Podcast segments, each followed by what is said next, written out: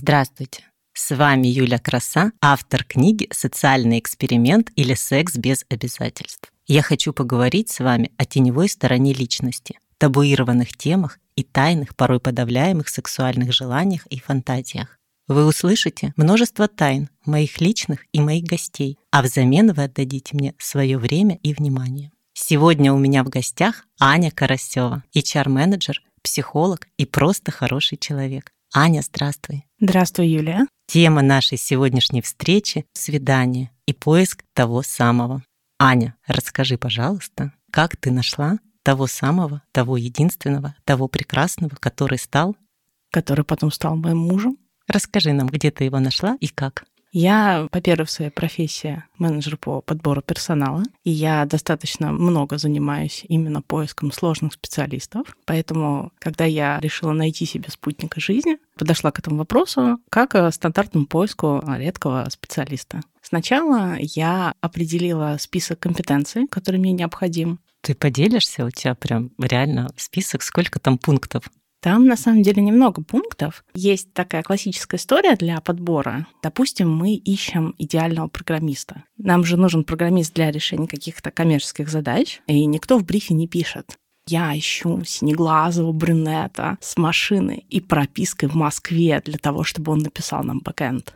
Нет, да, это ерунда какая-то. Мы под конкретной задачей ищем конкретного человека, и неважно, насколько он там брюнетистый. Соответственно, я составила карту необходимых задач, которые должен решить мой спутник жизни. У меня были конкретные задачи. Мы должны были вместе купить квартиру, завести ребенка, путешествовать. И очень важной вещью для меня было, чтобы мне с этим человеком было комфортно стареть. Я в долгую играю. Соответственно, для первичного поиска я сделала карту отсекающих компетенций. Мне было важно для комфортного общения, чтобы человек не был гомофобом, не был склонен к насилию, чтобы он не был националистом. И, в принципе, все. То есть я не таргетировалась на какие-то внешние вещи или материальные. Этого было достаточно для того, чтобы я согласилась пойти на первое свидание. Где ты разместила первичную вакансию? Сначала я, как и все женщины моей страты, пошла на Тиндер, ну, потому что он такой распиаренный на слуху. Но, черт, в Тиндере какая-то просто витрина. Такое ощущение, что ты сидишь на Wildberries и выбираешь новый тостер среди тысячи таких же. Там все такие отфотошопленные, мужики все там на фонах автомобилей или там каких-то домов. И это, ну, на самом деле немножко фрустрирует, потому что ты сидишь, листаешь, листаешь, и глаз не цепляется ни за что. Я сходила всего на пару свиданий в Тиндере, и молодые люди из Тиндера, они очень сильно на секс ориентированы, причем на первом свидании. Это вообще не та целевая аудитория для поиска любви. Потом мне пришло в голову поискать себе мужчину на Пикабу. На Пикабу есть сообщество по интересам. И, среди прочего, там есть лига знакомств куда любой человек может выложить пост с рассказом о себе, о том, что он ищет спутника жизни, и о своих ТТХ, я так это назову. Я разместила пост на Пикабу, и я поставила себе цель ходить на свидание с каждым человеком, который меня позовет, если у него нет вот этих моих отсекающих ред флагов. И это был очень интересный опыт, потому что я выложила супер честное описание себя со своими супер честными фото, без макияжа, без фильтров, фотошопа. Я человек, который очень любит поесть э, со всеми вытекающими. И, соответственно, неожиданно для меня меня пригласило какое-то невообразимое количество людей. Я потом задним числом считала, что у меня было 70 контактов, так или иначе дошедших да, попить кофе. Если честно, я совершенно не ожидала такого ажиотажа, но оказалось, что на Пикабу очень много по-настоящему классных, одиноких мужчин, которые находятся в поиске. Расскажи, пожалуйста, про свой пост. Что ты там такого написала, что пользовалась таким огромным спросом? Я старалась быть максимально искренней. То есть очень часто проблема в этих поисковых объявлениях в том, что человек пишет, кого он ищет. Вот как раз, да, возвращаясь к первоначальной истории, человек пишет, я хочу там такую-то девушку с такими-то параметрами, про себя ничего не рассказывает. Но мы так слона не продадим. Чисто математически, если подумать о том, сколько людей в России, сколько одиноких людей в России, мы понимаем, что на абсолютно каждого человека, на любой тип фигуры, на любой характер всегда найдется своя целевая аудитория, скажем так. Поэтому я постаралась максимально описать себя, свой характер, привычки, внешность, убеждения. И это сработало, потому что людям хочется читать не райдер, да, не виш-лист, какими они должны быть. Им хочется по одному объявлению узнать, каков автор этого объявления и решить для себя, стоит ли звать этого человека. О вредных привычках ты тоже написала? Да, само собой. Написала, что люблю и заворотник заложить, и покурить. И это, мне кажется, наоборот, очень подкупает. Ну, конечно, сам себя не похвалишь, никто не похвалит, но в целом сейчас все пытаются быть такими глянцевыми и идеальными, что на самом деле это, наоборот, вызывает страх.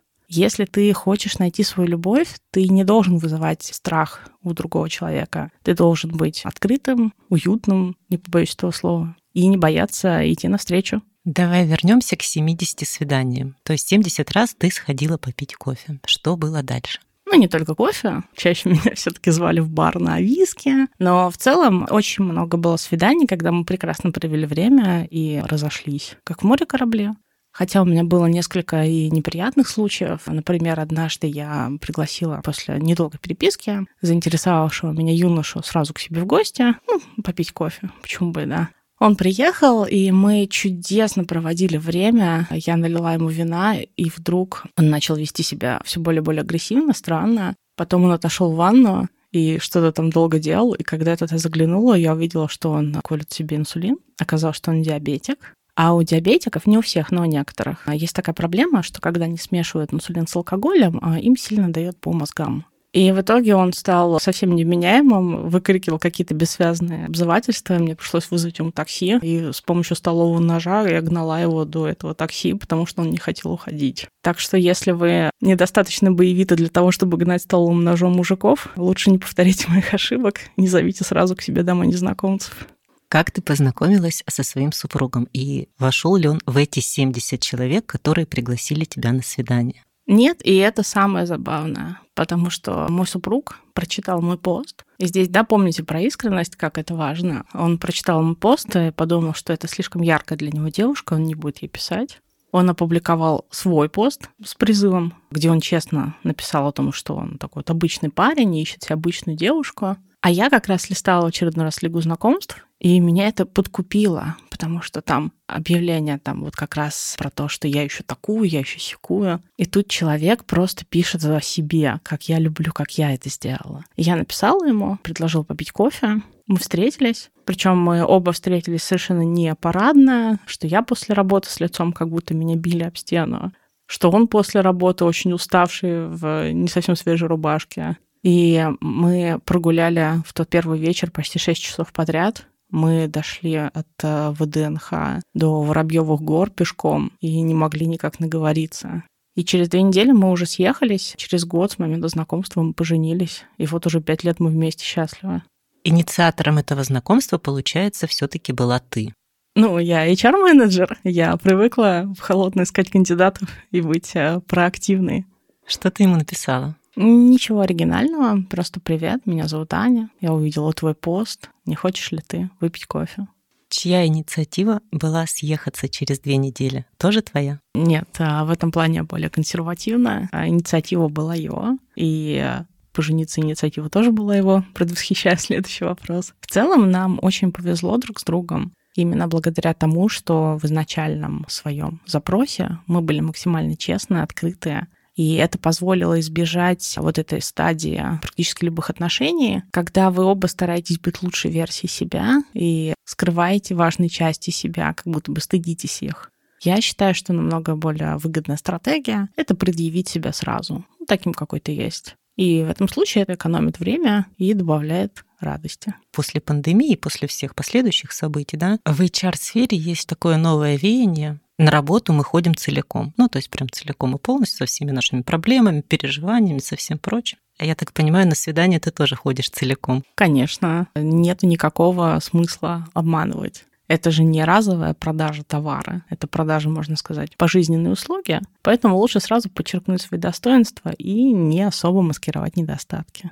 Какие ты дашь советы нашим слушателям для того, чтобы они максимально быстро нашли того человека, о ком мечтают? У каждого человека есть свои достоинства и недостатки. У людей есть некое заблуждение, принятое сейчас, я заметила, как будто бы люди без недостатков — это хорошо, и к этому надо стремиться. Но на самом деле так не бывает выгоднее определиться со списком недостатков, с которыми вы готовы смириться у партнера, и искать, имея полный профиль плюсов и минусов, а не только плюсов. Тогда все будет максимально быстро, прозрачно, и вы найдете нужного кандидата, не утопая в иллюзиях и не тратя годы на бесплотные поиски. Аня, скажи, пожалуйста, есть ли какой-то вопрос, который ты хотела бы, чтобы я тебе задала, но я его не задала, а ты бы все-таки хотела на него ответить? Конечно же, ты же не спросил, когда у нас случился первый секс. На первом свидании? Нет, на третьем. Все как в лучших романтических комедиях. Как опытный HR-менеджер, насколько по десятибальной шкале ты оценишь этот акт для первого раза? 10 из 10. И если сейчас меня слушают люди, которые тоже в поисках своей пары, я всем очень рекомендую пойти на Пикабу в Лигу знакомств, потому что там кучкуется просто заповедный Эльдорадо, состоящий из очень умелых любовников. Вау! Благодарю тебя за такой интересный, откровенный диалог, за такие классные советы. Я думаю, что тема нашего следующего подкаста будет как раз про пикабу. Как ты на это смотришь? Замечательно. Спасибо, что были с нами. Подписывайтесь на подкаст и заходите в телеграм-канал про социальный эксперимент или секс без обязательств. Аня, еще раз спасибо, что пришла в гости. Всем пока. Пока.